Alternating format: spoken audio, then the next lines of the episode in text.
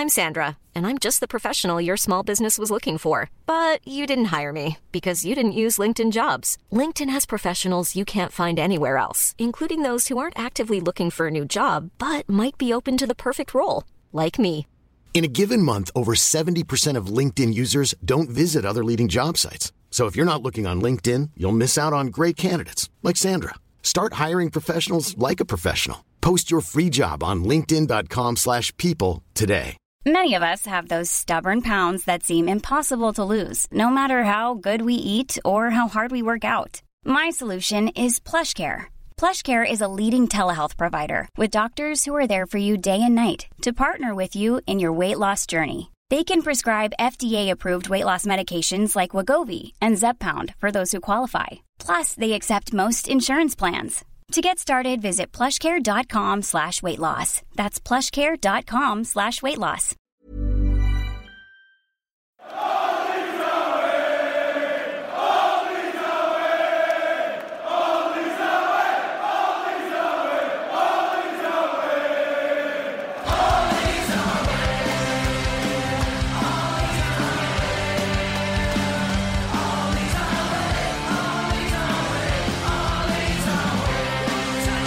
Hello and welcome to All Stats Aren't We, a podcast in which Leeds fans cast their combined eye over goings on at Elland Road, giving scrutiny to the underlying statistics and tactical footings at work at Leeds United. I'm Tom Hosty Cundell, the Jesse Marsch on Monday Night Football of the podcast. No one really wants me here, but much like Sky, All Stats Aren't We are forced to scrape the bottom of the barrel for their guests. And I'm joined by Adam Elliott, the Georginio Rutter, undeserved man of the match award of the podcast. He doesn't always perform well, but he gets the job done. And finally, I'm joined by the Willy Gnonto first touch of the pos- podcast. Did I mean it? Who really cares? We all love him anyway. It's Martin Riley. I mean, it's it's Dan. Dan, what have you done? Dan, what have you done with Martin? What's going on?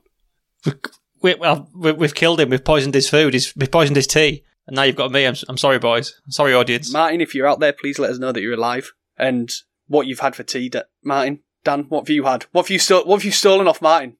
I had, um, tonight we had uh, roast chicken. It was a lovely corn-fed one as well, like a fancy kind of organic type bit. With roast potatoes and carrots and broccoli and gravy. Basically Sunday dinner on a Monday night, which is outrageous. I That's love so it. fancy. Yeah. It's basically, basically, we, we had this chicken for yesterday and we, and we were out late and we never got back to cook it in time, so we just had to cook it tonight, basically. And Adam, what have you had? Have you had anything that fancy? I'm just really weirded out. Like, no Martin, that's weird enough. And then I'm not hosting and I'm on a podcast. What's going on? Like, it's just a weird upside down world. But one thing that is normal and that has stayed very much the same is that I had the same meal last time I podded to now, I think, unless it was two pods ago, but I had meatballs for tea again with uh, pasta. So that was pretty decent. Uh, but this is really weird and I'm not used to it and um, I've not done this for a while, but I think it'll be fine. Yeah, and I, I had Jack Harrison tea, so I had chicken and rice. Um, but it was You had Jack Harrison for No tea. sea- Is that why no- he's not no starting season. today? He's yummy, you know, he's yummy. Um, anyway, we're, we're here today to review the 2 0 victory over Plymouth Argyle. Definitely not here to lord over um, a snack. Um, but uh, we'll, we'll first start with some news, and it was clarified before this game that Bamford is probably going to be out for the game against Leicester and possibly the one after that. I can't remember who it is that we've got. So how how are we feeling about that, Dan? Uh, worried. Um, not that that I don't dislike Piroe, and I'm, I'm a Piroe fan really, but I just think that the overall team shape um, is miles better with Bamford, isn't it? And just the, the kind of process and pressing and that kind of stuff. So yeah, I hope he's back soon. Um, and it's a shame because I think he'd be excellent against Leicester. I think we need to press them, and uh, it's part you know part of how we'll beat Leicester will be with, with good pressing, and, and Bamford's good for that as well. So yeah, slightly worried. Yeah, and Adam, are you worried about the next two games, or did Plymouth game kind of like set you settle you? Well, we'll get into that, but um, a little worried. I have to be honest. Um, not only because it's our like biggest and hardest remaining game, to be honest, um, but also yeah, just for the way that Bamford's helped with pretty much everything, every facet of our game at the moment. He's structurally made us a lot better. I know there's other elements that have come into that. You know, Gruev coming into midfield and Firpo going into left back and whatnot, and Rutter moving further back. But Bamford has been one of the, the key contributors to our upturn in form, and without him, I, I am a little bit concerned. The only good thing is that we have beaten Leicester before with Piroe and Rutter as the front two, so that's one thing. And another thing is we have won games with them, not just against Leicester, but in general, we had some wins at the first half of the season. We won on the weekend without him, so you know it is possible that we can win games of football with those two. It doesn't mean that Bamford being out isn't a blow, but it just means that we have other options. Um, I would say if he's out for more than another game or two, I'd be very concerned. But if it's just one or two more, then you know we might be all right. Hope you feel okay about it, mate. Yeah, I mean it. It'll be fine as long as it is just in the league. It's just Leicester and Huddersfield. Uh, there is Chelsea in between that as Ah, well. you obviously. remembered. Um, I did. I, I realised as well that you know I'm doing a lot of work on the Huddersfield opposition for for the preview of that, and I totally forgot what it was. Um, but yeah, you know, like you just said, we've we've won games without them, but with him, and now without him, we've won. We've won eight league games in a row. So how how are we all feeling about that? Adam, I'll start with you there. I guess the bigger picture is just where we've taken ourselves from with that eight winning winning run. In any league, if you win eight on the bounce, you're going to put yourself in a much stronger position in a league table. That's pretty obvious. Um, but obviously, where we were to now, and I think there's been quite a few things doing the rounds on Twitter and stuff about that. Um, the sort of gap that was there around the West Brom game and, and the gap now where we are not actually, you know, second, we're not actually third or fourth, sorry, we are actually second. So brilliant, you know, and can't complain. And I looked at this run of eight games when we came into it and I thought, oh yeah, that is a good run of games to get some points from and really build up a bit of momentum and head of steam. And uh, we have. I didn't expect us to win all eight. I was hoping maybe for maybe six wins and two draws, even five wins and a, a, a loss somewhere in that. But eight wins is absolutely magnificent. And what more can you say? And I think in the majority of those games, it's also been pretty deserved. There's been a couple that have been a bit cagier than others, but in general, it's been it's been really good. And hopefully, we do carry that into Leicester because the five games we've got after that look also pretty favourable. So by the end of March, we could actually have a very very healthy points tally going into what will be a really really crucial part of the season where we've actually got probably our most hard remaining games in, in the month of April. Um, the likes of Coventry and Middlesbrough and Sunderland and whatnot. So need to make sure we've got some points in the bag before then, a healthy amount, and we have in the, the last two months. That's good. Dan, you were dancing at the talk of 24 points out of 24 there, so I'm guessing you agree. Yeah, I just I don't remember having this kind of run for for a long, long time.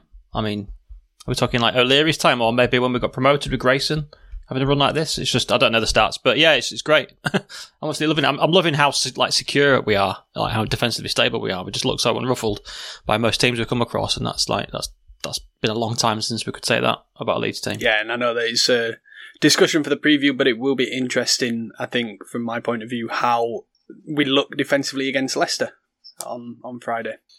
Um, but enough about that and enough of the news. As I said before, we are here to talk about the 2 0 victory over Plymouth Argyle, and so I will quickly start with a game summary.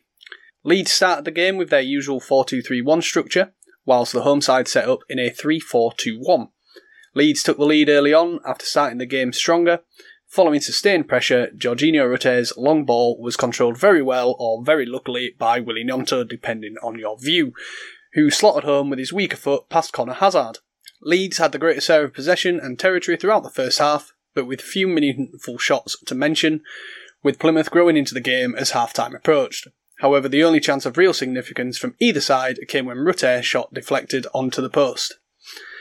After a cagey end to the half, the second started with Plymouth as the stronger of the two sides, keeping Leeds pinned in their own half at the beginning of the second 45, although Ian Foster's side were unable to create much of note in an attacking sense, despite Mickel Miller managing a few extremely dangerous crosses down Leeds' right hand side. Leeds could not make the ball stick in attacking areas and struggled to make inroads into Plymouth's half. With Plymouth now having the foothold in the game, Leeds kept their hosts at arm's length though, with Meslier rarely called upon despite their territory. Everything changed when Rutter latched onto a pass from Joël Piroe and carried the ball towards their box, before smashing the ball between the goalkeeper's legs on 72 minutes. And Leeds continued to disrupt the tempo and aggression which Plymouth tried to attempt and were able to play, and their retention improved from where it was lacking previously, and they had little difficulty seeing out an eighth clean sheet in 11 games. So, that was, that was the summary, and we'll move swiftly into the interrogation. So, despite the fact that Plymouth had only lost three league games at home park, I think we were all relatively hopeful after the recent 4 1 cup win um, that we would be able to win this game. But it wasn't made easy by Plymouth. And would you say that our ball retention lacking was more down to our players and setup or Plymouth's approach, Dan? Um, I'm I'm minded to give Plymouth credit for this one actually. Um, I'm on the watch back. I mean, the live watch, I kind of felt Leeds were scruffy and, and slow, and you know, and some of the passing was off, and it was just a bit of a, a bits and pieces performance. But on the watch back, I was kind of uh, quite impressed by the defensive block that Plymouth Plymouth put up and how kind of aggressive they were and physical they were. It was a bit like, in some respects, a bit like the Preston game without the shithousery. If that makes sense. They played physical and they got in there and they broke us up and. You know, there were a lot of foul. Plymouth gave a lot of fouls away, but it never felt like a nasty game. So I kind of, but but they, they just did a good job of breaking things up and being physical, and uh, and they had like quite a high line, but yet they didn't have a high press. So therefore, they were kind of setting off our defenders quite a bit, or setting off Meslier, and and just leaving a really really compact, tight kind of midfield area for, for us to play through. And we just we just kind of struggle with that, you know. So they were kind of doubled up on on Firpo and uh, players like that when they were kind of running into the into the middle third. And and it kind of got scruffy from there. So I just think it's just like their their approach was, was pretty good, and, and, and they did a good job of stopping us getting any of our kind of free flowing game going, really, all that much. Yeah, and Joe Shaw on Twitter asked, uh, "What did we make of the link up play today?" Um, he thought it was a bit off and he asked Adam if you if you feel like it was the travelling and mileage that were perhaps affecting the concentration. Is is that where you think it went, Adam? I don't want to put too much weight into like the amount of mileage recently, um, even if some individuals are kind of appearing a bit jaded at the moment. Um, we know for a fact that they've flown rather than just travelled by coach sometimes and, and, and stuff like that. Um, it does save a lot of time. Uh, also, a few of our American and Canadian Discord members kindly reminded us that the uh, long trips that they have to do in the States are the equivalent of a lot of teams' smaller trips here. Um, sorry, that's the opposite way around. You know what I meant though. Basically, our longer trips are about as long as their short trips. So it's just kind of one of those. Um, I don't want to complain too much about that. But uh, yeah, I, do, I agree with what Dan said mostly. To be honest, it, it, did seem to be like they were quite happy to sit on halfway and trust quite a few of their centre backs to recover if they needed to in terms of pace, um, but not be pressing too high. I think a few of their forwards did in, in little areas where they could, but it was more about that than anything. Um, and I just, yeah, it, it was really sloppy in the game. The, the retention, as we mentioned through the intro, was, was pretty horrible, uh, back to front from about 20 minutes onwards. We, we actually started really well, as we said, and, uh, I was pretty happy with, with everything. But then as soon as the opposition kind of stepped so high and they, they pushed themselves right up, it became really difficult for a lot of our players to, to play. And I think a few people noted this, including you, Dan. So I'm sorry if I'm stealing your words here, but mentioned that it was a bit like Jesse Marsch like, um, with how the ball was sort of in quite central areas and quite congested areas and being turned over. And yeah, it was, was really difficult for us to actually con- keep the ball contained in their half for, for a long period outside of that first sort of 15, 20 minutes. Um, I think Summerville and Rutter in particular really struggled. Um, and to turn and just play accurate passes out of that, and um, that isn't like them. But I think it is just credit to Plymouth in, in a lot of ways for that. Um, I would like to say that those guys can do better individually in, in sort of getting by their man and, and sort of snapping away from the challenge quickly, but they weren't able to, and uh, that's why the ball kept coming back at us quite consistently.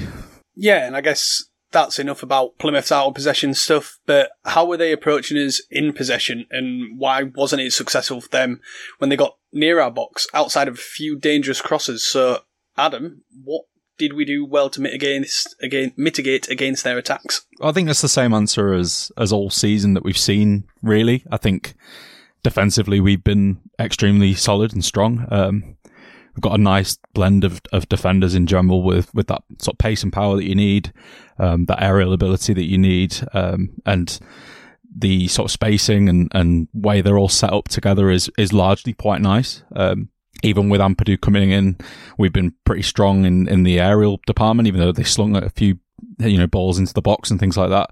But yeah, we also do really well at, at keeping the ball and funneling it wide. Um, so if they have possession, we will allow them to attack at our fullbacks, which is a little bit scary when you have a, a fairly weak defensive left back and a, a centre mid at right back. But we did pretty well. Um, the like I said, the space in the compactness is is always pretty good. Um, I think that's been consistent for a while now. We seem to have nailed that, even if some of our own pressing hasn't always been good this season. Uh, that is a particular area that we're strong. Same with the rest defence. Okay, sure, like Miller in particular for them got down the uh, our right hand side, their left hand side quite a lot and got quite a lot of joy from there from Archie. But I always felt pretty comfortable. Uh, Martin and I were two of the people in our uh, group chat and the admins chat talking about how we always felt pretty secure and that we would see the game out even at 1-0 when they were putting on a little bit more pressure. Uh, never felt like they had a, a, big chance to speak of. I know that the XG says that it had actually a, an okay amount, but even when I was watching back, I was just struggling to find like really meaningful chances that they had.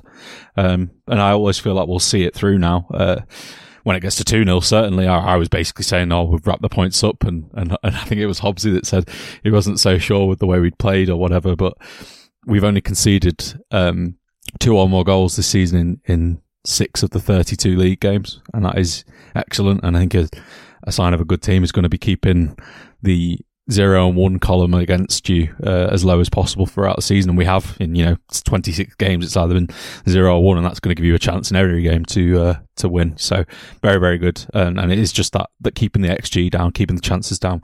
We seem to be so good at keeping teams at arm's length, don't we?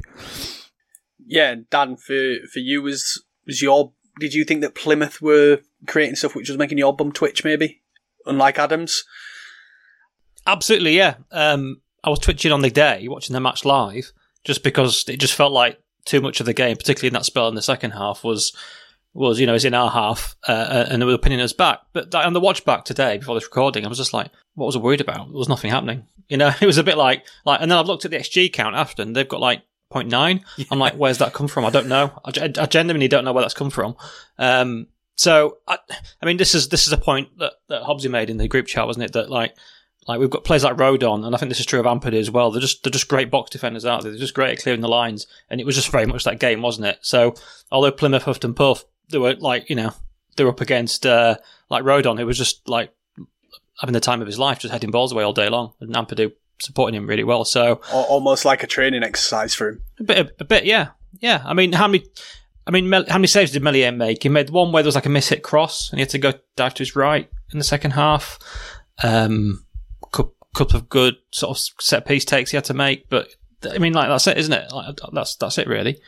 There's one where he spilled it on the ground when it kind of got kicked out of his hand by Hardie, I think. Like, that's all I can think of, that like opportunities for them, and a couple of long range shots in the first half. So like watching back, I'm, I was, you know, I was just like, why was I nervous on the day? But obviously you are because you're a fan when you watch it as a fan on, on when it's live.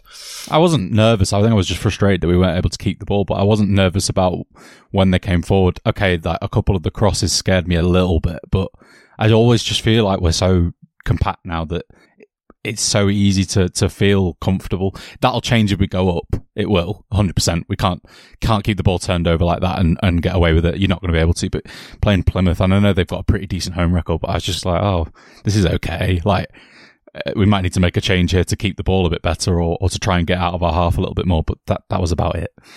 Yeah, and Dan, I don't know if you've still got the numbers there in front of you, but if my memory serves me correct, we were we were running at something like 1.8 xg against in the previous seven games that we were unbeaten. So 0.9 would be a third of what we've conceded over the past eight in one game, which is a lot. And to have only conceded one goal of that 1.8 isn't actually that much of a differential either. Um, so, like you said, like it bodes well for our defence, but we've also said over the past month that the level of opposition could easily have had something to do with that. I mean, this this year, as in the, this this hot run, we've considered 0.5, 0.4, 1, 0.5, 0.4, 0.3, 0.5, 0.9. So this, yeah, Plymouth was one of the higher ones. Preston was the highest at 1. The rest of have been like half an XG or less. so it's pretty wild, isn't it, really? Yeah. So it feels a bit disappointing putting up 0.9 after having conceded 0.3 and 0.5. But, you know, I'm being greedy, I suppose. But that's how you win games, isn't yeah, it? Keeping the yeah. What's the average across that? If you worked out roughly speaking, it's it's really not high across those last eight games. It's brilliant. It, it must be point. I can't do maths. But point point six. Yeah, point five point six. I would guess. Yeah, brilliant. Which is a fantastic standard. Um, so we Plymouth were able to create 0.9 xg. Um, and we struggled to create as many chances as we did against Swansea in the previous game. And things didn't really open up for us until late on at 2 0. So, what, if anything, changed around the time of our second goal, Dan? As lots of fans were calling for Farke to change something for probably around about a good 10 minutes before Rutter scored our second. Well, he, he did change something. He swapped Piroe and Rutter around, didn't he? And and it was pretty effective. Uh, I mean, Piroe, to me, had one of his better games. He was one of the few secure players in forward areas. Like, the ball stuck to him. And and the job of the 10 on that day was the target man. I know it's traditionally the 90s it's a target man, but in this case, like the, the, the ball was played into to Piroe at 10, all of a sudden it was sticking. And then then Rutter and Summerville and James and whoever could run off him, and that that was so that means we just we just all of a sudden had a little bit of purchase in their half, and we could play then then something to build on and play from. We had purchase in the first 15 minutes and got a goal. We didn't have purchase from 15 20 minutes on until 55 60 minutes. So I think it was just literally having purchase up front, like like Rutter had a bad hold up game, didn't he? Basically, made a bad game overall, as we said in the introduction. So I think I think that's that was it. But the moment we got some possession in their half and got Rutter in a good position, he was able to like take take advantage and you know bring his skill down to, to the game. So I just think it's as simple as that. If you, we just need to work out ways of, of sustaining the ball in in in areas where we can then do do damage, basically. Yeah, Adam, do you agree with it was that change that made the difference? Yeah, that was pretty much the only thing that did change, though, wasn't it? Because I think a lot of fans were were hoping for for substitutions to to make a difference. I think quite a few in our group chat were as well. It, it feels like he still has this problem, Farke, um, with making subs and, and game management a little bit too late. I, I recognise that he obviously did that change, but it, it and it did help. Of course, it did, but it's just again like all a bit too late for me. That's the only issue. I actually wanted Rutter subbed. Am I awful for that? I think a lot of us did. I think he had his his worst game this season, other than maybe one or two. I think Stoke away was pretty bad, um, but certainly up there. Um, I just it, it does tie in with those those sort of retention dynamics that we're usually used to with him, in the sense of that he might try some stuff that gives the ball away, but it's usually a, a pass or a, a, a kind of dribble against a few players. Rather than in this game, he just wasn't even able to turn you know, Phillips was right up his backside, uh, for want of a better phrase. Uh, literally wouldn't give him a moment's peace. Um, was straight on him, and have to say, bit of a shout out to him. I thought, even though there was that stunning own goal that didn't count, that aside, I actually thought he did really well in both games against us recently, and he's only like 19 or something crazy. Um, he's got a, a really high ceiling, good good athleticism, good physicality, and he, he dealt really well with Rutter and Piroe, to be honest, whenever he got the chance to be near them. And so yeah, it was good that we um we did actually manage to get Piroe sort of away from him and and into spaces where he could sort of turn out a little bit better because Rutter's good at that, but he just wasn't able to in this game. It was a really funny one from him. I think Rutter has like quite a loose first touch, doesn't he? Like he, will receive the ball back to goal and he'll he'll flick the ball out with his right foot to his his well his left, you know, and he'll turn onto his left foot. And I think Phillips had that like worked out, didn't he? You know, the ball will come into Rutter, he's back to goal. He uses his right foot, flick it out, and then try and turn and roll and roll up and go away on his left side. Uh, and I think Phillips just knew that and, and just kind of cut that angle off quite well, didn't he? And the amount of times Rutter was turning and losing it at that turn point. So I guess it's just perhaps someone doing the homework. Yeah, it's really interesting that the comments in the admin chat were Rutter stinking the place out, and he ended up with man, man, man, of the match and a goal and assist. He got in the EFL team of the week as well, or something stupid. Yeah, at, at, at central midfield alongside Sarah, um, like like that's like that's a good balanced squad. But um, Anyway, let's carry on the discussion regarding our attacking dynamics. Um, Willen asked in the Discord if we could discuss Piroe at nine, and uh, James Mantella on Twitter or X described his growing feeling of dread without patting the team, as we've also all kind of said that we will have eventually if it stays longer. So he said, with Paal and Piroe and Georgie seemingly changing positions again, are we reverting back to the low level of creativity from before the new year? Is my feeling of dread founded? Without Pat's work as our number nine and engagement of the centre backs, we just don't have the depth in attack, and our midfield and build up is compressed. Also, playing Rutter in the nine means he can't risk and use his creativity all across the pitch. So, Dan, with all that in mind, can you talk to me about how we did set up and what were the issues that occurred with it? Well, it, the setup was much the same as it always is, but Rutter started the game at nine and, and couldn't hold the ball, so that was the issue. Um, or couldn't hold the ball when, when Phillips kind of got his number for a spell. Um, and I think the, prob- the, the slight problem with Piroe is he's not he's not he's not very he's not a dynamic guy, is he? So he picks the ball up and he doesn't really turn the game and all that well. So he needs runners off him. He's, he's, he's technically very tidy, isn't he? And he's a big, strong guy. He holds, he can hold defenders off. Um, I mean, it's, it's, a genre of football I really like. I like kind of big, slow, technical forwards. it's like like like Viduka was the daddy of that, wasn't Giroud. he? But, but the problem, Giroud, yeah, yeah, absolutely. But but when we're when you're a kind of transitional team, then that, those players are sometimes a bit, mm, aren't they? Um, so so the pro- the problem is in that he's not necessarily that that dynamic is not the best press in the world. So you need to have like your runners need to kind of like adapt to that system. Um, and I think when we had Pat, we just had a kind of traditional nine who could stretch stretch to play and essentially make space for Georgie and and, and, and Cry. And and when you play in Piroe or when you play Rutter at nine, you don't tend to have that stretching of the line. So it just kind of, com- like I say, it just compresses. And it means you kind of, your build up play's got to be perfect and on point. And if it's not like it wasn't on Saturday or the, the opposition press you well, it breaks down. So you just get scruffier games, don't you? I think like it feels like we've got more of an ordered game with Pat because he makes the space to be ordered. So that's my concern. Um, in the long term, if we don't have Pat, but we've we've also seen against good teams like Piroe and and, and Rutter be a, an effective com- combination. You know, away at Leicester, for example. So I'm not totally down on it, but I just think there are just some trade offs when we miss Pat, don't we? And and, and play uh, uh, Piroe as the nine. Yeah, Adam, any other views on that? Yeah, not too much to add. It's, it's again, it's more about you can recognise that Plymouth's line was so high, and you probably want someone that can run in behind. Um, and Pats can still do that a lot better than Piroe, even if his mobility is not as good these days. Um, so that would also be another dynamic, that might have helped us. Um, can go a bit, bit more direct uh, than we even did in this game. Uh, if you have um, Bamford and Rutter, and like Dan said, it just gives Rutter a little bit more space because that that sort of area between the centre forward and the midfield is just a lot less congested and yeah, Plymouth just made it really, really tight in there, really hard to to play out from unless you did go more direct. So yeah, that's that's how I see it as well. But I agree with Dan. I can't really add too much. Yeah, and speaking of directness, um, Ethan from online felt we were quote so needlessly direct unquote in this game and felt as though we were screaming for a more orderly game via shorter passing. As you mentioned earlier, we'd almost reverted to Red Bull type. Did you see it that way, Adam? Yeah, I do, and um, I get that when the back line of the opposition is as high as it is, there is probably that natural need to go a bit more direct and hit the channels. Um, you can transition and counter pretty quickly if you do that.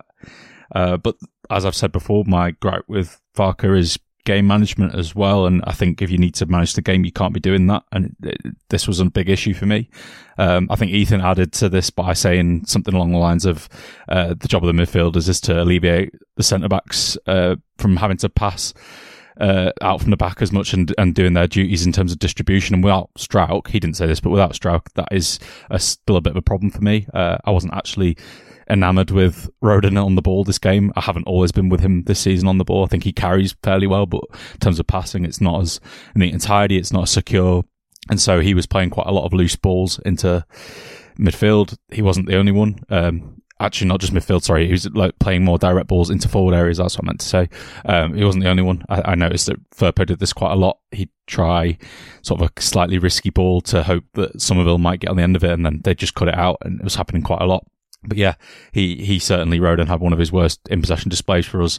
And, and Farke needs to get some of this, this in possession stuff better in some games. I think for the most part in the last, I don't know, six, eight weeks now, it's been really, really good. But, and it has been usually fine. But in games like this, where the teams are going to make it more congested and, and a little bit more, um, sort of centrally compact, then I think you need, uh, I, I flashback to the Stoke game there when I was saying that things like that, and, and a few others. The Sunderland game we, we struggled a little bit as well in games like that. So I think when you, you have that, you want to kind of have the centre mids, centre mids not being bypassed as much by the centre backs, and you you want them in in spaces that they can receive the ball and take that pressure away from the centre backs and back four quite a lot more. Uh, I think we were a bit too hopeful with some of our balls and yeah, that's that handed itself into the sort of turnovers and the scrappiness overall. And, and Farke, basically, I, I, think part of it is Gruev and, and Kamara finding it difficult to just get involved, but it's, it's part of his responsibility to get them more involved, right? That's what his job is as a manager. So I think for a while it's not been an issue, but perhaps it wasn't easily spotted in this game for him, but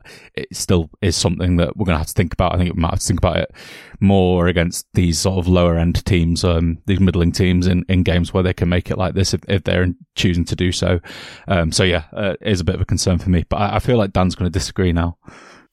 Well, I'm not. I, it, watching the game back and watching the game live, I was like, yeah, we're playing long here, and this is really scruffy. And like, there's one point I noticed Gruev pointing at, I think it was Rodon, play long, you know, pointing, it long.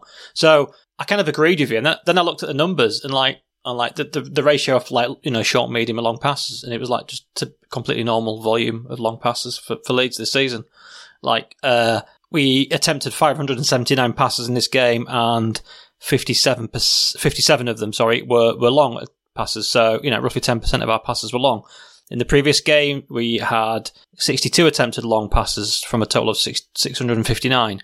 Previous game, 537 passes, 53 long. So it's just the same kind of ratio, roughly give or take. So the numbers kind of don't back it up. Um, but our pass completion overall was at the lower end of normal. It was like 83% rather than kind of high 80s that we see from a lot of games. So I just think, I think it was a scruffy game, which makes you think we're playing long, but it was just scruffy, not long. Is, is the is, is just is the gist of it? Yeah, and I think for me, it's possibly that the passes were slightly different. Obviously, long passes are distance, and it's potential. So, what could be perceived is if we're doing more long passes that were in the air than on the ground, um, they can come across as just that being more direct. Um, so it's just kind of like that perception that we're that we look more direct, but really it's just the way that we're being direct that's a bit different. And, you know, that could also have led to why we saw the ball maybe not sticking as much, um, because there was that little change in, in directness. Uh, but that, that's the only way that I can think is why we all watched the game, perceived it as that we were looking more direct, but then the numbers don't show that. Maybe it's because also some of them were mid range, and that's not on account as long range. And I think maybe uh, our mid range was a, a little bit higher than the average. I don't know. Don't have the numbers, but that's just going to be one of my guesses as well. Yeah. It's, it, it looks like it looks it looks to be in like re- normal range. Just scanning numbers without doing any proper crunching. 255 mid-range passes. Previous game 297. Game before that 230, 252, 220. So it just feels like the, the normal kind of range, really. Well, I, I, anyway, just just as an overall point for me, I just didn't think either Gruev or Kamara had their best game here. Uh, I think we all can agree with that, whether the, the numbers say it or not. I think this is one of their weaker games recently. I still like them as a pairing, and I think we'll go and talk about them a little bit more later as well. Um, but it just felt like they weren't maybe as responsible with the ball as they, they usually are and not maybe taking charge. There's also part of it that's we're away from home. We away at home we've largely just dominated with with any of the midfielders we've had um, in terms of how we've kept the ball in, in the opposition's half, and we just weren't able to do that as much here. Fair enough. I mean, there's a couple of factors that maybe play into that a bit. Is that we're playing both Cryan and, and as wingers, and they're kind of they're not wide players, are they? They come, they come in field, don't they, and get involved, and that kind of plays into that kind of that Red Bull, you know, squeezed four up front type thing. Um, so you know, maybe a Dan James might have been handy in this game, even though Gnonto had a great game. Maybe Dan James structurally would have been a better option, staying wide and high and just stretching the pitch a bit more would have given us an easier out ball for those long balls, and it maybe looked a bit less. Yeah, yeah, perhaps. Yeah, and obviously Bamford not being there, not stretching the defence vertically, and we you know we weren't stretching uh, uh, um, horizontally either. So yeah, it was just a, a, a, compact game that we could have perhaps. You know, have, if Dan James had been fit and playing well, it might might have played out differently and maybe been less scruffy. And I also think actually this would have been a good game for Ampadu in the midfield. That kind of physical battle in there would have would have relished that, and perhaps having Pascal behind him, with, who's probably a calmer passer, might have been a better combo. I agree. Maybe. Yeah. Say it quietly though. A lot of the Dars don't like it. Don't care. I'm right. They're wrong. um, and on that note, let's go to an ad break. Um, so yeah, before that happens, I have to plug the Patreon. Otherwise, Tom Alderson will kill Adam Elliott, and that is not something I want because I really like Adam. Aww. Um, Someone has to. Yeah, it can kill Dan. Um, coming soon anyway. uh, don't worry, patrons, you don't have to listen to this part. So our patrons get access for as little as one ninety nine per month, which gives you ad-free podcasts, and if you want to pay a little more, you get other benefits, which include early access to our preview pods, analysis articles, videos, and our bonus podcasts. Uh, what have we got coming up soon? We got an under 21s pod coming, Dan? Um, nothing's planned at the moment. I've been a bit busy, I'm afraid. So yes, I think we should do because there's been some games and changes. So yes, put a pin in that one. But yeah, Charlie Allen's gone on loan to York. We didn't put that in the news. We didn't, didn't know. that in the news. Anyway, carry on. Um, this is an ad break. But we'll carry on. There you go. There, there's some free news. That, this is the sort of stuff you get as a patron. Um, and yeah, and so if you want more up to date news, um, and you want to find out more about our Patreon, please visit Adam. Don't visit Adam; he's going to tell you the URL. Patreon.com forward slash ASAW Patreon. Perfect.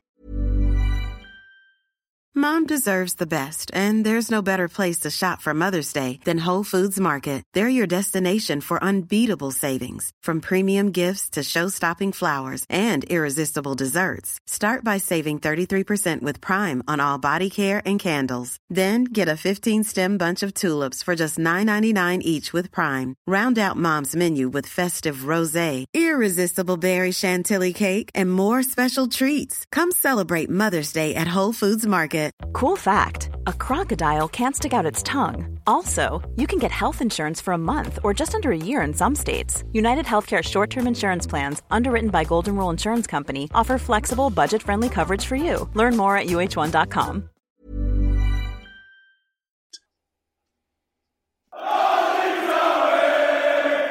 And now let's get back to the analysis, where in this half we're going to talk more about players specifically rather than tactics. So we've already discussed uh, Piroe a bit, but how do you think he got on as a nine again? Obviously, we have slightly discussed this. Um, he looked better than plenty of our other forwards, though, didn't he, Adam? He did, yes. I think Dan summed it up nicely, actually, with what he said before. Just a little bit more secure with his touches and quite a few nice bits where he could lay it off or, or you know, link play a little bit better. And I was pretty happy with him, um, I have to say. Uh, I also thought, you know, he comes deep a lot, a lot, and we know this, um, so doesn't lead the line, but he was pretty good, and I would be very happy with him for another game or two if he plays what he ha- as he has, sorry, in the last couple of games. Um, so yeah, I, I, I, didn't really mind when he had to make the switch to ten as well. It was all pretty nice. Um, pretty happy with him, uh, and I think he's become a little bit underrated by our fan base actually recently. Uh, I'm not super high on him as a nine, as a line leader, um, in terms of intensity, in terms of pace and things like that. He's not got those qualities that Bamford has, but he is good at other stuff that maybe he's going a bit unnoticed. I think he chooses the the safer and good option quite a lot of the time. And with the second goal, that was pretty evident as well when he, he sort of turns, plays after Gray wins it back nicely, turns, plays a nice pass to Rutter, Rutter's away. Should Rutter pass it to Summerville? Probably yes, but at least it created the chance um, in the first place with Piroe quickly getting it out to him. So yeah, really, really happy with quite a lot of his performance in the last couple of games now. Yeah, Dan, you're not along in agreement there. Yeah, totally. I really rate him. I just I just feel like we've we've not kind of used him. Oh, we've not kind of the setup isn't perfect for him, is it really? But like in terms of his, his when he does contribute, I'm always like, oh, I think he's always impactful. Um, it's just he doesn't contribute enough. So I think we just need to work out ways of getting him in the game more and making sure the other runners, you know, um, draw players away from him, you know, and, and, make the right kind of runs that suit him. So I, I just think he's a useful player to have around. He's not a perfect fit for what we need, granted, but still a good footballer, and I like watching good footballers. So that's fine. Yeah, I think um, the bit that actually shocked me was his actual assist for Rutter's goal. Like that pass was very good, which we haven't se- we haven't seen from him much. That sort of uh, that sort of passing and sticking with the attack. How how do we feel Gnonto played? I mean, we've discussed him previously. Do we think that he performed better than Piroe, Dan? Yeah, I would probably my man of the match, Gnonto. Probably. Um, You're meant to be Martin today, so you've got to say Yeah. Rutter. Um, yeah, I mean, I love Georgie. I really do. Uh, you know, I was, I'm an early, early. I was an early Georgie adopt, uh, adoptee, so I'm all for it. But he had a stinker. But then he took his goal well, so you know, whatever. Um, but yeah, I thought Gnonto had a great game. Uh, similar to Piroe, really. He was secure, wasn't he? He wasn't giving the ball away, and he wasn't chucking. You know, he wasn't passing the ball into touch like, like, like some of it was. And uh, you know, and if, and if and if the move wasn't on, he was pretty good at turning out and recycling the ball, wasn't he? And, and going again, and he had some nice combinations with Archie. So just just generally like a really nice tidy game. I thought he worked really hard. He's generally speaking not a great presser or not a great great defensive player. I get the vibe he's working on that, and that's getting a bit better just generally across the last few weeks. Um, and and I'm choosing to believe that he hit the touch for he- the first touch for his goal was was intentional and it was genius. Ask me tomorrow, I'll say it was lucky, but you know. Um, so yeah, just just a really nice sort of tidy game, and just look, it's just great to have him coming into form right now because it just kind of keeps the run going, doesn't it? You know, you need to have your forwards all stepping up at different times. It's just a really nice bonus having him step up now while Dan James has got a knock. So that's that's all good. Long may it continue. And like I say, I think he's probably a better winger for bringing Archie Gray out to play a bit more, if that makes sense. Um, than than Dan James. You know, he kind of draws Archie into kind of combination play high up the pitch. Dan James, he draws Archie Gray into combination play high up the pitch, which is nice. Yeah, I'm definitely with you on that. It was an intentional touch around the defender on that one, Dan and um, Adam, as Dan alluded to, and as our lovely friend from Focus on Leeds, Tom Wilson, asked, do we get more out of Archie Gray when we play Gnonto than when we play James? Well, first of all, have to say I agree. I thought his retention was the best of any of our forward players, and I, I include Piroe in that. I thought he was decent, but I think Gnonto was definitely the best at making the ball stick, which is really, really good, and it does alleviate pressure from other players if you can do that and carry for a moment, and he did that quite well. Um, also, just to answer both your questions, um, George Ellick did a poll asking Gnonto whether it was a great touch or whether it was a bad touch and lucky, and the answer is drumroll, 52%, so not very much, said that it was a bad touch and it was lucky, um, out of 208 voters. So, you know, the, the cursed, ratio. Yeah, the cursed yeah. ratio, yeah. Yep, yep, exactly. Um, but I'm I'm all for good touch because I am a Leeds fan. So yes, uh, but yeah, about Archie Gray and Gnonto, it certainly looks better at combining with Archie. I also think there's a couple of reasons for this. I basically think, well, yeah, Gnonto's a little bit more of a, a technical footballer. So he's going to allow Gray to sort of bounce balls off him pretty easily, and he did that a few times in this game. I actually thought some of Gray's early passing was a little bit sloppy, but he still has that ability to to sort of bounce it off Gnonto where he likes to.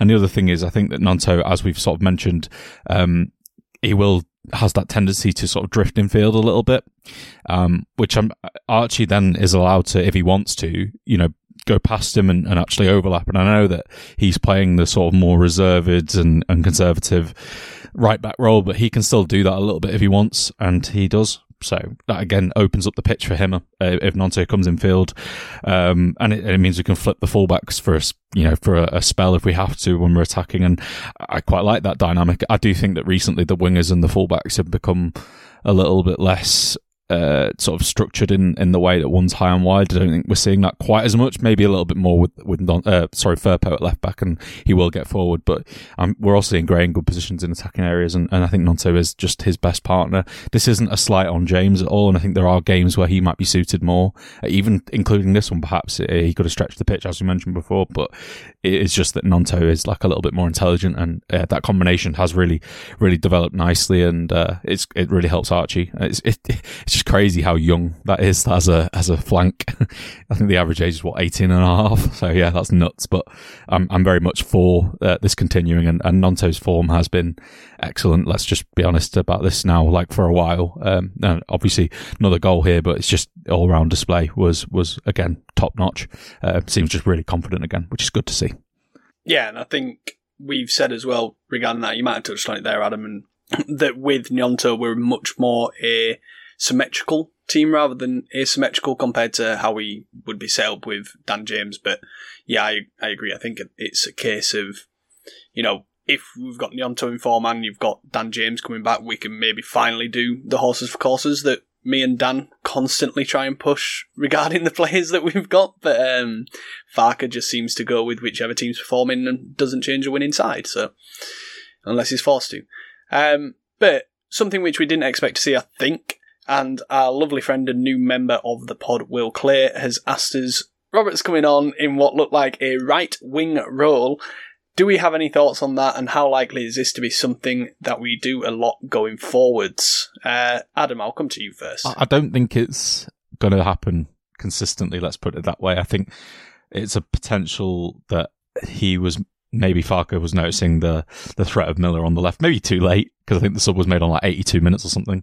Um, and he realised it might be better to have a little bit more support down that side for Archie. Uh, I don't think we're going to see it all that often. I think it's more likely that he'll be used as a fullback. What I'm more interested in knowing with Roberts is where he's going to be deployed uh, going forwards in terms of the fullback role, because I think he could probably play as a left back if we needed him to, and I think there will come a time when that's needed. And I think at some point he will come into the team at right back and start there don't know when it'll be. I just think Archie Gray is not going to play every single game from now to the end of the season at right back, even if you don't change a winning side. There'll come a time when it just feels like Roberts is the, the obvious choice for the game, potentially even against Leicester. But yeah, it was, I think it was more of a, a situational thing. He came on at right wing Miller was the main threat for them down the left in terms of his pace, in terms of his crossing ability. So it made sense maybe to have a, a slightly more defensive minded player. Not that Gnonto doesn't do his, his fair share of work, but Roberts is a defender. So yeah, makes sense. Yeah, Dan, do you agree it was just a case of shoring up that middle area? Yeah, I think so. It's just it's it's kind of a move that comes from the same school of thought from Farke, where you know you remember he used to bring Gruev on at number ten just to kind of see games out. We went for a spell of doing that, and that, or sometimes Cresswell, bringing yeah, Cooper on that, and yeah. going to a three at the back. Yeah, just just have a big guy to head it out when we're under a bit, a bit of pressure. I guess it's just a similar thought to that. I I don't think he sees him as a winger as such. It's just a, a reliable senior guy that can come in and work hard. Yeah, nothing more than that. Farke's tactical genius of bringing on seven attackers when you need a goal and bringing on seven defenders when you need to secure up. Um, and on the last review, we discussed our midfielders and especially how they've been performing well at the moment, completing a large share of their passes. Um, and at the same time, they've been playing quite progressively. But we had more issues with them here, as we've discussed earlier in section one. And so, would you move Ampadu or Gray back there at some stage? Um, Adam, you kind of touched on that. So, with regards to Roberts going to right back, Dan, what, what's your thoughts? I mean, if- I was putting out my preferred eleven, everybody's fit, then it's probably Ampadu Kamara, but I expect soon to be Ampadu Gray as our midfield pair. You know, just in terms of pure all round ability and, and, and, and I particularly think if we go up, I think their athleticism would be more useful in there than, than Gruev and Kamara. So I think long term, Ampadu Gray is our kind of double pivot long term, isn't it? That's, that's where I see it. So at some point, I'd like to see that combination, you know, get used and grow. So that'd be my view uh, as, as a long term thing. Um, but right now, I'm really digging Gruev's like passing and and, and build up play. So and, and and as we're trying to be a more dominant ball, you know, ball heavy team at the mo- possession heavy team at the moment, then I guess Gruev is is is the right cog piece to have in that team at the moment. But I think long term, it's Ampadu and Gray, isn't it? Dan thinks Gruev right now is the right cog, and in the future, Ampadu and Gray. Adam, who is our best centre midfield pairing? And this is now definitive once you say it. Wow, that's pressure. Can I answer a little bit more around it first and then give my answer? Is that acceptable? Yeah, of course. Okay, cool. Yeah. Yeah, I agree about the, the sort of deep line playmaker and, and the sort of constant combination passing that Gruev brings to a team. Not as much in this game, but in general, I think that's obviously needed. And the short range snappy passing is pretty useful. Uh, You want your metronome to do that. And I don't think Ampadu is that always. He, he can do it a little bit, but not maybe to the same level and extent that Gruev does. I have to say, I would love to see at some stage Ampadu and Gruev as a pairing. I know it's been used once against Stoke. I know it didn't work, but I just want to see it a game or two, perhaps just to, to give it another go, especially because at that time Gruev wasn't very well bedded in, and I think quite a lot of us weren't very keen on him at that time. And now he's actually loved in the fan base, so I can't see him playing like he did in that game again. Let's put it that way. I think that he'll be a lot better with, uh, you know, whoever he plays with at the moment. Um, but I do agree with Dan about Ampadu being in there for like hundred percent. There's there's no way he's not one of the two. And I think, yeah, the long term answer really is you want to develop Ampadu and Gray. And I think if we get promoted, I think that's what the club would want, and Avarca would probably want in the long term. I think you you want your the two youngest, not by much, but they are the two youngest in there um, than any other combination, and I think they're probably the most well balanced. And if Gray has a nice steep development curve in the next 18 months, you could be talking about a very, very, very expensive player and a really, really healthy central midfield pairing that's not very old whatsoever. You know, in 18 months' time, they'll be what 19 and 24. It's it's it's just something that I would like to see long term. But I am very happy with basically all our midfielders because the the long answer really is that.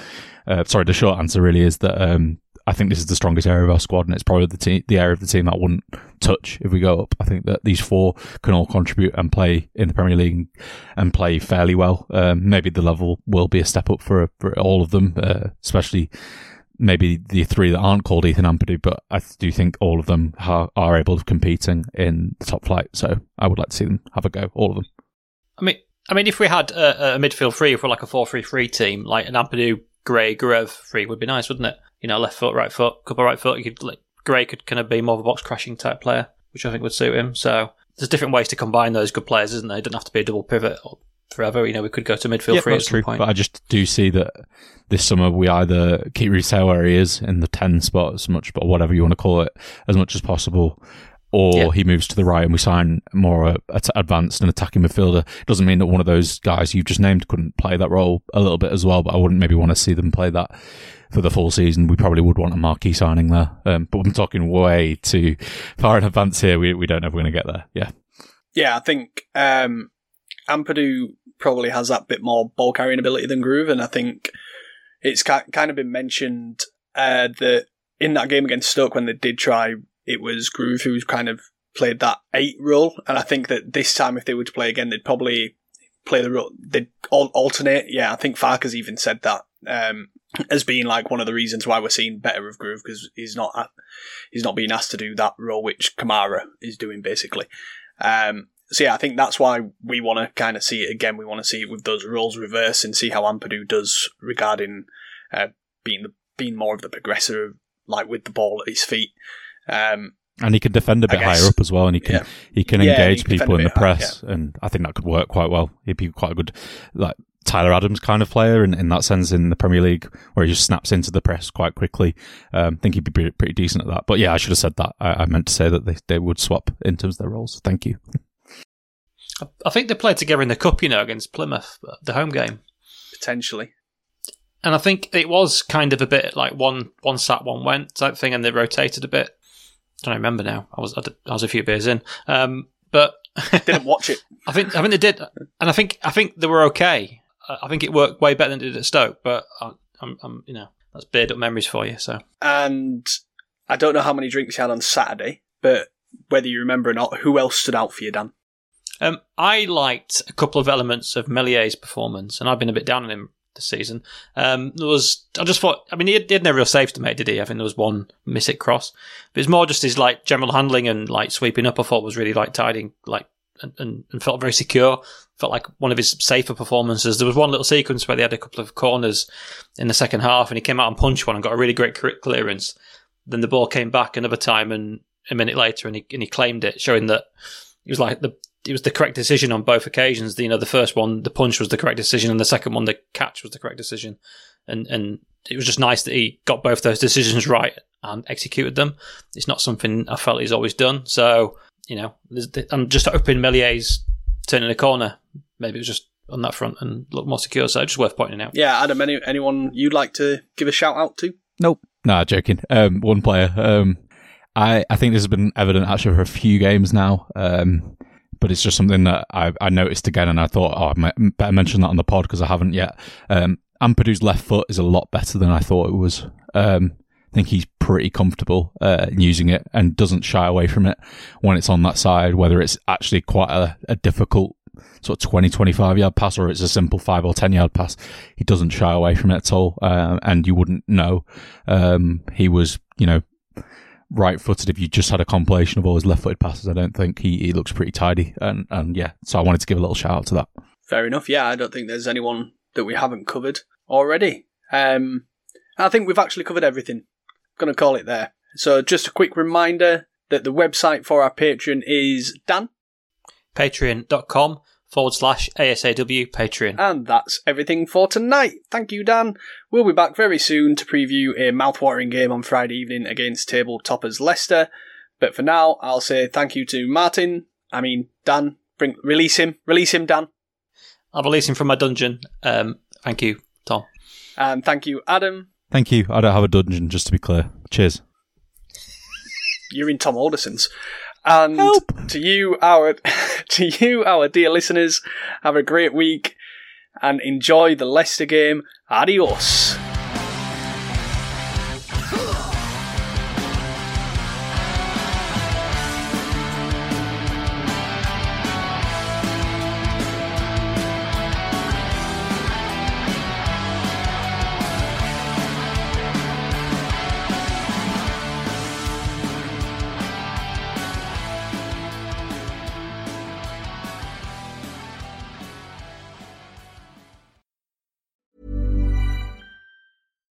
Deserves the best, and there's no better place to shop for Mother's Day than Whole Foods Market. They're your destination for unbeatable savings, from premium gifts to show-stopping flowers and irresistible desserts. Start by saving 33% with Prime on all body care and candles. Then get a 15-stem bunch of tulips for just $9.99 each with Prime. Round out Mom's menu with festive rosé, irresistible berry chantilly cake, and more special treats. Come celebrate Mother's Day at Whole Foods Market. Mom deserves the best, and there's no better place to shop for Mother's Day than Whole Foods Market. They're your destination for unbeatable savings, from premium gifts to show-stopping flowers and irresistible desserts. Start by saving 33% with Prime on all body care and candles. Then get a 15-stem bunch of tulips for just $9.99 each with Prime. Round out Mom's menu with festive rosé, irresistible berry chantilly cake, and more special treats. Come celebrate Mother's Day at Whole Foods Market.